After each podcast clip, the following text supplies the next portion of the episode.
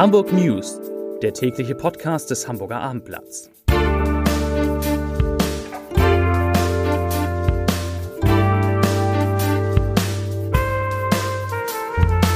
Herzlich willkommen. Mein Name ist Bernd Röttger und ich freue mich, Sie heute einmal wieder am Mikrofon begrüßen zu dürfen. Heute geht es um Jürgen Gosch und seine Fischbrötchen, um Hamburger Studenten und ihren ganz besonderen Blindenhund sowie um Corona-Impfungen und Impfdurchbrüche. Aber zunächst einmal, wie immer, die Top 3 der meistgelesenen Geschichten auf abendblatt.de. Platz Nummer 3. Mann nach Streit in Norderstädter Shisha-Bar angeschossen. Platz Nummer 2. Kostenfalle Hamburg Airport. Fast 200 Euro für eine Woche parken. Und Platz Nummer 1. A25. Wie falsche Autobahnschilder in die Blitzerfalle locken. Werfen wir zunächst einmal einen ganz kurzen Blick nach Berlin. Bei den Sondierungen über ein mögliches gemeinsames Regierungsbündnis aus SPD, Grünen und FDP könnten schon am Freitag wegweisende Entscheidungen getroffen werden.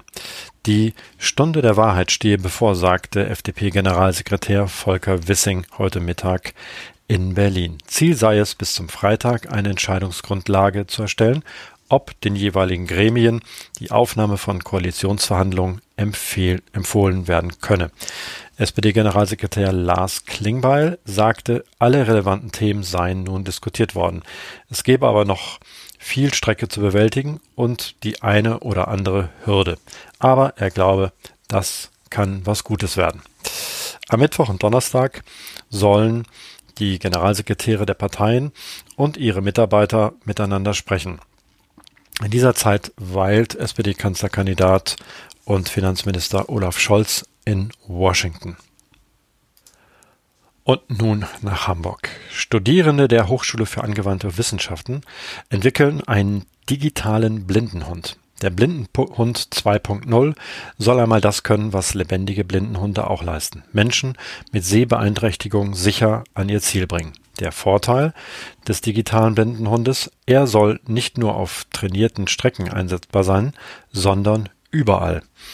Die Studenten der HAW präsentieren ihren neuartigen Blindenhund gerade auf dem ITS Weltkongress in Hamburg als eines von vielen Beispielen für die Mobilität der Zukunft. Heute habe ich einmal ein paar ganz andere Zahlen zum Thema Corona für Sie. Mehr als 2,57 Millionen Impfungen zum Schutz vor dem Coronavirus wurden in Hamburg bislang insgesamt verabreicht. Etwa 83 Prozent derjenigen, für die eine Impfung aufgrund der Zulassung für Personen ab 12 Jahren in Frage kommt, haben bereits mindestens einen Peaks erhalten. Das entspreche einem Anteil von rund 72,8 Prozent der Hamburger Bevölkerung, teilte die Sozialbehörde heute mit. Die Impfungen in Hamburg nach Alter. Unter den über 60-Jährigen haben 87,7 Prozent eine Schutzimpfung erhalten. Unter den 18 bis 59-Jährigen sind es 79 Prozent. Und 42,8 Prozent der 12 bis 17-Jährigen haben mindestens eine Impfung bereits erhalten. Menschen, die einen vollständigen Schutz erhalten haben, sind 14 Tage nach der vervollständigten Impfserie in der Regel nach der zweiten Impfung wirksam gegen einen schweren Krankheitsverlauf geschützt. Dennoch kommt es in wenigen Fällen zu sogenannten Impfdurchbrüchen.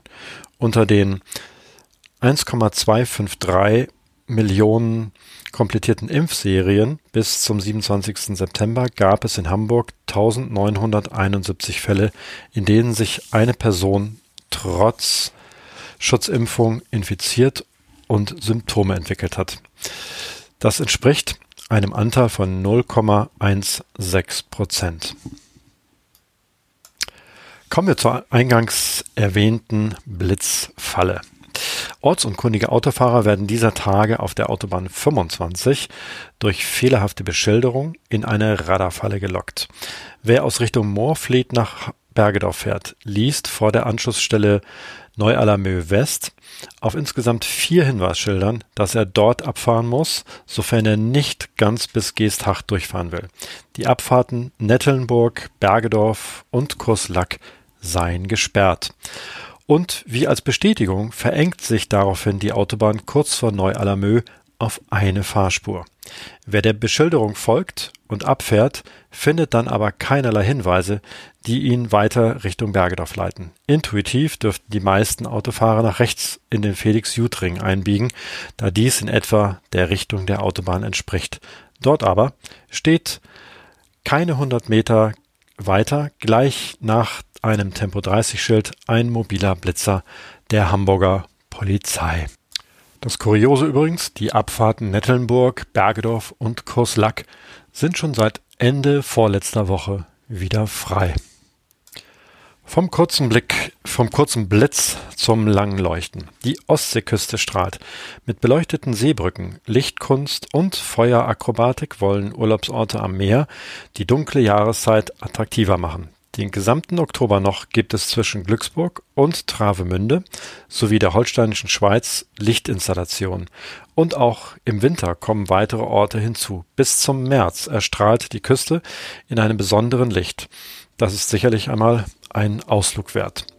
Zum Abschluss habe ich noch eine Podcast-Empfehlung für Sie. Mein Kollege Lars Haider spricht in Entscheider treffen Haider in dieser Woche mit Jürgen Gosch, dem Gründer und Chef der gleichnamigen, des gleichnamigen Fischrestaurant, der gleichnamigen Fischrestaurants über sein neuestes Projekt, über Fernweh und die ewige Diskussion über zu viele oder zu wenig Touristen auf Sylt. Von mir war es das für heute. Mir bleibt nur noch eines zu sagen. Ich wünsche euch, ich wünsche Ihnen einen schönen Abend und bleiben Sie gesund.